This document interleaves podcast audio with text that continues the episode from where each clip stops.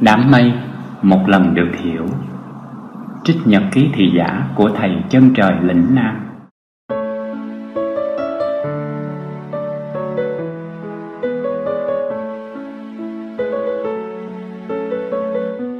Sáng hôm nay trời lạnh, Đồng hồ reo lúc 4 giờ 30 phút. Tôi thức dậy và thắp lên ngọn nến cúng dường vị bục trên bàn học. Thời gian này không khí buổi sáng ở chùa tổ khá lạnh. Nhưng khi nến được thắp lên, đã làm sáng một vùng nhỏ trong phòng Và bục hiện ra mờ mờ ảo ảo. Ngồi nghiêm trang trên đài sen trắng Với bình nước cam lồ trên tay, Như xua tan đi cái lạnh trấn ngự trong phòng. Hôm nay, phiên trực của tôi là từ 5 giờ đến 8 giờ sáng.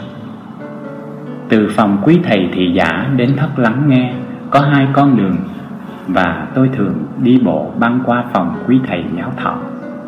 Tôi chọn đi con đường đó, Chỉ đơn giản là thích, Chứ không có gì ghê gớm cả. Vào thất của thầy phải đi qua cánh cửa được làm bằng nhôm. Mỗi lần mở cửa này, tôi thường chánh niệm lắm. Có lần, vì đi vào hơi vội Nên tôi đã vô tình tạo ra tiếng động khá lớn.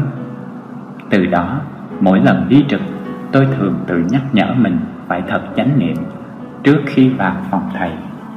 Vào phòng thầy giữa lúc đất trời đang chuyển mình giữa đêm và ngày, Vạn vật cũng đang thức dậy từ từ. Tôi nhẹ nhàng bước vào, Đứng nghiêm trang, Chắp tay xá chào thầy. Tôi tiến đến gần, Thấy thầy vẫn còn đang ngủ. Nhật ký thị giả cho tôi biết Đêm qua thầy không ngủ được Và qua xe nhiều lần. Vậy là sáng nay thầy ngủ bù Ngồi xuống trên chiếc ghế cạnh giường thầy. Như một thói quen, Tôi nắm lấy tay thầy Và bắt đầu thực tập theo dõi hơi thở Và gửi sự bình an cho thầy. Dù không biết được bao nhiêu, Nhưng đó là những gì tôi có thể làm được. Tôi ngồi yên trong khi thầy nằm ngủ. Tôi nhìn lại lần nữa xem thầy còn ngủ không. Thầy vẫn còn ngủ. Tôi bắt đầu nhắm mắt lại, Như để bắt đầu một buổi ngồi thiền. Cảm nhận sự yên lặng trong phòng, Cũng như hơi ấm từ tay thầy. Lúc này, không phải là tay thầy trong tay con, Hay tay con trong tay thầy, Mà đúng hơn là tay con đang nắm tay thầy. Ngồi yên như vậy được 20 phút, Tôi mở mắt ra Thì thấy thầy đã thức từ lúc nào. Thầy đang nhìn tôi Tôi vội chắp tay lại và thưa Dạ, con chào thầy buổi sáng. Lúc ấy thầy nhìn tôi và gật đầu như một lời chào lại. Mắt thầy sáng lắm.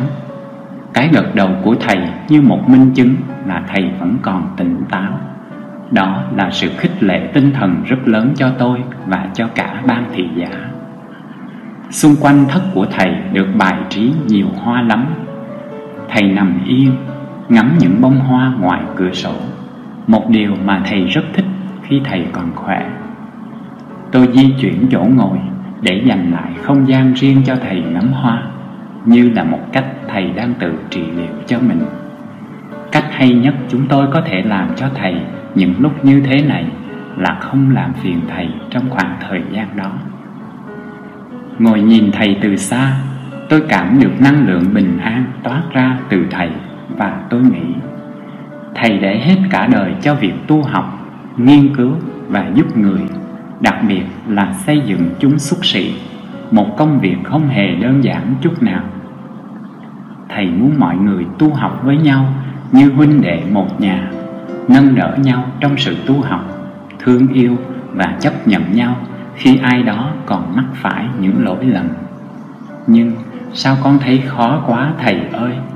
Thương thầy thì dễ nhưng thương được người mình không thương thì làm sao mà mình thương được đặc biệt là những người đó đã sử dụng những câu nói hoặc hành động chạm đến lòng tự trọng của mình thì quả thật rất khó thương thầy ạ. À.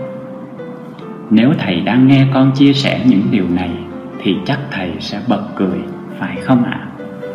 Và thầy sẽ nói, mình có thể giận một người, nhưng mình đâu có thể giận một đám mây, phải không con?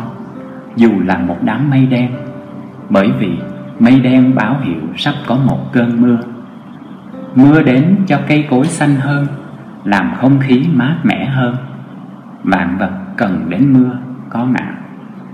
Đúng như vậy thưa Thầy Cây cối không bao giờ giận mưa hay kể cả bão Mà nó chỉ làm công việc của nó là nhận tháng khí và cho ra dưỡng khí để hiến tặng cho đời Mà không đòi hỏi hay kể công kể trạng gì hết.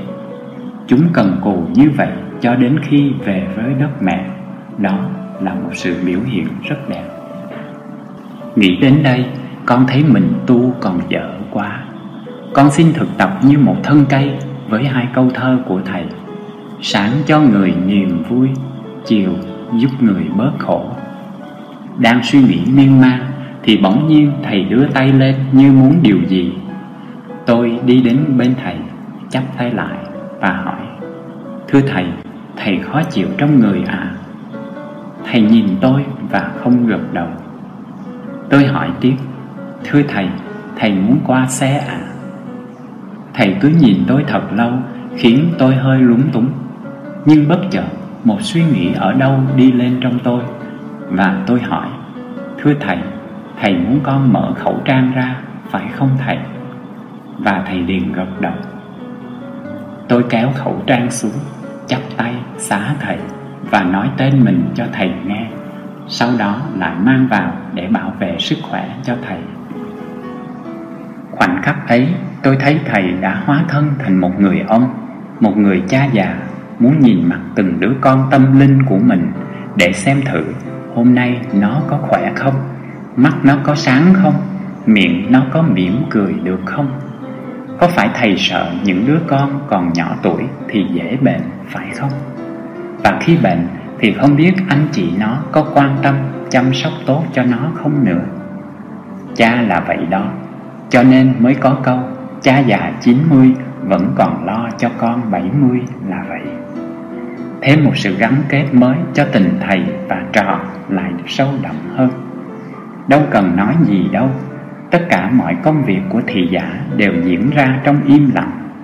Ngôn ngữ truyền thông chính là khi tôi nhìn vào đôi mắt của thầy, Mặc dù tôi rất ngại điều này. Cái này thì quý sư cô làm giỏi hơn nhiều. Có tiếng mở cửa, Quý sư cô đi vào. Đến giờ của quý sư cô điều trị cho thầy, Tôi nhường lại không gian và âm thầm cảm ơn thầy. Bài thơ Lời thầy gọi Viết bởi sư cô Đồng Đoan. Kính dân lên sư ông Người thầy khả kính của muôn ngàn chúng con. Thầy gọi con lúc con còn mê ngủ. Dậy con ơi chuông thỉnh đã lâu rồi. Tiếng mưa rơi ngoài hiên còn nặng hạt. Dậy, dậy thôi, mưa tạt ướt cả rồi. Thầy gọi con lúc con còn bối rối. Chưa tìm ra câu đối để đáp lời. Thầy mỉm cười bảo con ơi đừng vội. Cứ thở, cười, câu đối sẽ hiện ra. Thầy gọi con lúc con bị vấp ngã. Đưa hai tay ôm hết cả vào lòng. Vỗ nhẹ nhẹ trên vai gầy con trẻ. Đứng lên đi, con sẽ có con đường.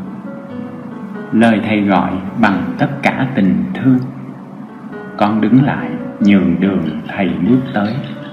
Chìa tay ra, bảo rằng con nắm lấy. Đi theo thầy, con thấy được bình an.